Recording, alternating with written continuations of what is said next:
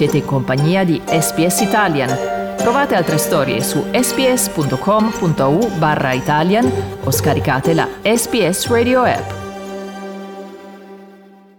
E come anticipato, noi apriamo il programma di questa mattina occupandoci di quanto sta accadendo in Australia. Nonostante i nuovi ministri si siano ormai insediati ed i rispettivi decasteri, rimangono alcuni punti interrogativi rispetto alle scelte fatte da Anthony Albanese. E mentre nel Regno Unito si festeggiano i 70 anni di regno della regina Elisabetta, in Australia il governo ha per la prima volta nominato un assistente ministro alla Repubblica, insomma un chiaro segnale che a distanza di oltre 20 anni il governo potrebbe prepararsi a sottoporre agli australiani un nuovo referendum. Per parlare di questo, ma anche di energia e di politica estera, noi diamo il benvenuto al nostro esperto di politica australiana, Paul Scutti. Paul, buongiorno e ben ritrovato. Buongiorno Federico e Dario, un buongiorno agli ascoltatori. Ciao Paul. Paul, cominciamo dalle nomine ministeriali. Tutti i ministri hanno prestato giuramento nella giornata di mercoledì, ma a distanza di due giorni permangono dubbi e perplessità, soprattutto in merito alla nomina di Tania Plibersek, la parlamentare della circoscrizione di Sydney, ritenuta da molti come una possibile sfidante alla leadership laburista.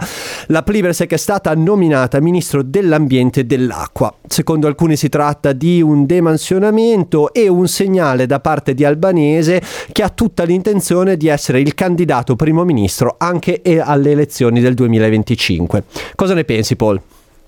Sì, ci sono state molte conferme e alcune sorprese, quella della Plibersek sicuramente la, eh, la scelta più sorprendente, però bisogna dire che già da qualche mese effettivamente la Plibersek non si è vista granché, non è stata così visibile eh, ad esempio in campagna elettorale eh, ci sono stati altri laboristi oltre ad Albanese che hanno, che hanno eh, avuto un ruolo più eh, preminente. Eh, la Plibersek aveva finora ricoperto il ruolo di portavoce all'istruzione e tutte le indicazioni lasciavano pensare che sarebbe stata confermata eh, nel ruolo anche una volta al governo. C'è da dire però che anche gli equilibri tra le fazioni laburiste hanno spinto eh, Albanese a, rime- a, rimestare un po' eh, le carte e all'istruzione è andato così Jason Clare che eh, a tutti gli effetti si tratta di una promozione per Clare dopo la buona impressione eh, data nella tornata eh, elettorale eh, in cui ha svolto il ruolo di portavoce ufficiale della campagna. E l'altra sorpresa poi è stata sicuramente la nomina di eh, Claire O'Neill, uh, ministra degli interni. La O'Neill ha così scavalcato la vecchia guardia eh, degli anni eh, Rod Gillard, eh, si facevano infatti i nomi di eh, Brandon O'Connor per, per gli interni, e, e, si è aggiudicata uno dei dicasteri più importanti, anche se forse un po' meno importante rispetto al passato, visto che Albanese ha deciso di spostare la Polizia federale dagli interni alla giustizia. Eh, il Ministero degli Interni continuerà comunque a supervisionare, tra le altre cose, i servizi segreti ASIO e il controllo dei confini. E questa promozione della 41enne eh, O'Neill si è, anche resa, eh, si è anche resa necessaria dopo la sconfitta a sorpresa di Cristina Keneally. La Keneally era infatti la portavoce agli interni quando i laboristi erano all'opposizione, però la sua sconfitta nel seggio di Fowler in eh, New South Wales ha costretto eh, di nuovo albanese a, a cambiare un po' gli equilibri.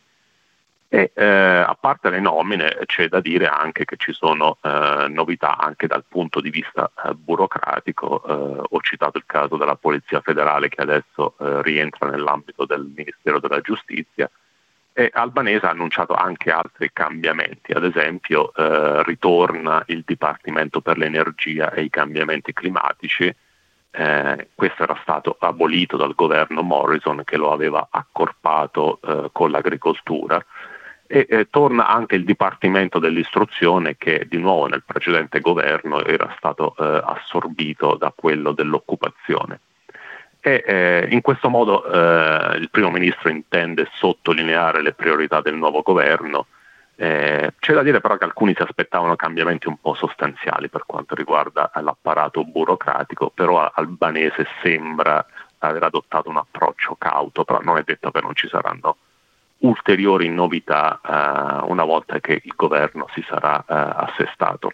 Ecco, intanto a proposito di novità, è stato molto clamore, Paul, la nomina di Matt Thistlethwaite come assistente ministro per la Repubblica. Si tratta della prima volta nella storia australiana ed è un segnale, secondo qualcuno, che eh, il regno di Elisabetta II sta per volgere al termine e che quindi l'Australia si interrogherà anche sulla forma eh, da assumere eventualmente dopo la fine del, um, del regno di Elisabetta II. Che, cosa, che significato assume secondo te questa nomina?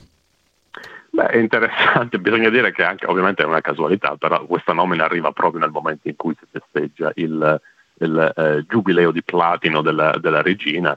E eh, proprio in questa fase di grandi festeggiamenti arriva questa, questa, nomina davvero a sorpresa che non ha mancato di suscitare eh, polemiche tra eh, i monarchici e eh, si tratta di una decisione per il momento simbolicamente importante, perché eh, Albanese così conferma questa intenzione dei laboristi di svolgere eh, sì un nuovo referendum sulla Repubblica, però questo referendum ci sarà solo se i laboristi saranno confermati alle prossime elezioni del 2025, quindi per il momento per questa eh, legislatura non se ne parla eh, il progetto è quello di continuare a lavorare sul modello eh, della eh, possibile repubblica da presentare al, al referendum e eh, la priorità per, in, a, per, ora resta invece il riconoscimento degli aborigeni nella Costituzione. Eh, anche questo è un progetto che dovrà comunque passare per eh, la via referendaria e eh, come sappiamo storicamente in Australia non è facile ottenere eh, il via libera eh, ai cambiamenti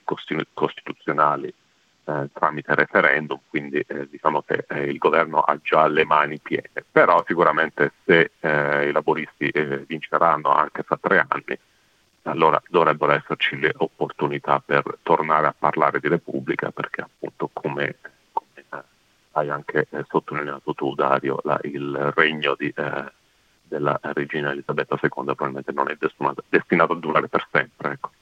C'è chi dice lunga vita alla regina, noi ricordiamo ai nostri ascoltatori che stiamo parlando con Paul Scutti, stiamo facendo il punto della situazione, di quanto è successo questa settimana da un punto di vista politico qui in Australia. Paul, un altro tema eh, di cui il nuovo governo si sta occupando in maniera decisamente urgente è quello eh, dell'energia e dell'approvvigionamento energetico. Nella giornata di ieri Chris Bowen ha tenuto una conferenza stampa per illustrare quali sono sono le sfide che l'Australia sta affrontando in questo momento, soprattutto da un punto di vista eh, dell'approvvigionamento del gas sulla costa est del paese. Che cosa ha detto?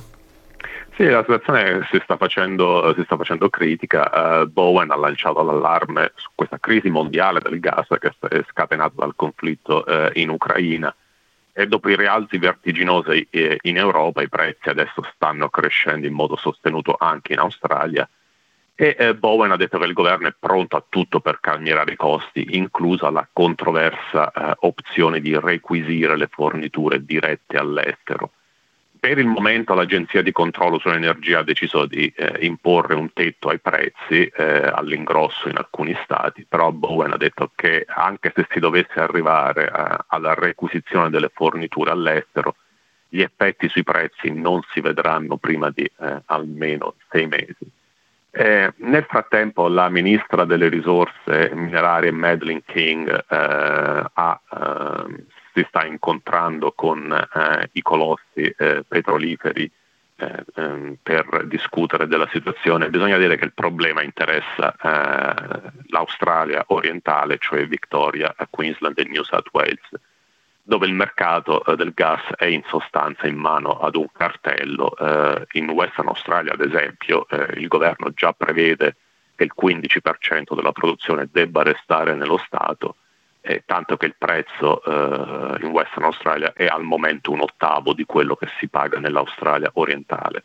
Quindi molti, eh, da molte parti si eh, giungono pressioni sul governo perché adotti un sistema simile a quello del Western Australia che ricordiamo l'Australia alla fine è uno dei paesi più eh, dove eh, sicuramente il gas naturale non manca, eppure eh, la costa orientale si ritrova a pagare prezzi eh, esorbitanti perché i colossi di energia preferiscono esportare piuttosto che, eh, piuttosto che tenere il gas sul territorio nazionale. Paul, concludiamo a proposito di esteri con il tour di Penny Wong tra le nazioni del Pacifico. Da quando è stata nominata ministro degli esteri ha visitato le Figi, ha visitato Samoa e Tonga, si appresta a visitare un altro paese. Eh, tra l'altro contemporaneamente il ministro degli esteri cinesi ne ha visitati 5, quindi avanti rispetto all'Australia. Qual è il risultato per adesso di questo tour? Beh, sembra, sembra, esserci una competizione al momento tra, uh, tra uh, Cina e Australia sulle visite nelle, nel, nelle, nazioni del Pacifico. Comunque notizie diciamo un po' più positive dalla politica estera dopo i problemi della, uh, per quanto riguarda l'energia. la Wong quindi ha risposto all'attivismo della Cina e ha annunciato un nuovo patto di collaborazione con le isole Samoa quindi per i prossimi otto anni l'Australia eh, aiuterà Samoa per quanto riguarda le tematiche dello sviluppo e della sicurezza. E l'intervento eh, della ministra degli esteri giunge quindi sappiamo in una fase critica per la politica estera australiana eh, dopo che il piano della Cina per un accordo eh, su sicurezza, libero scambio è stato respinto dalle varie nazioni del Pacifico, quindi continua un po' questa corsa dell'Australia a riallacciare i rapporti con con un'area che è diventata eh, eh, sicuramente strategica in questi ultimi anni e dopo anche i malumori eh, di Washington, eh, del governo dell'amministrazione americana per come l'Australia ha gestito la situazione negli ultimi anni. E noi continueremo sicuramente a seguire gli sviluppi di quanto sta accadendo in Australia. Ti ringraziamo Paul per il tuo intervento di oggi e ci risentiremo sicuramente molto presto. Buona giornata e risentirci. Volete ascoltare altre storie come questa? Potete trovarle su Apple Podcasts, Google Podcasts, Spotify o ovunque scarichiate i vostri podcast.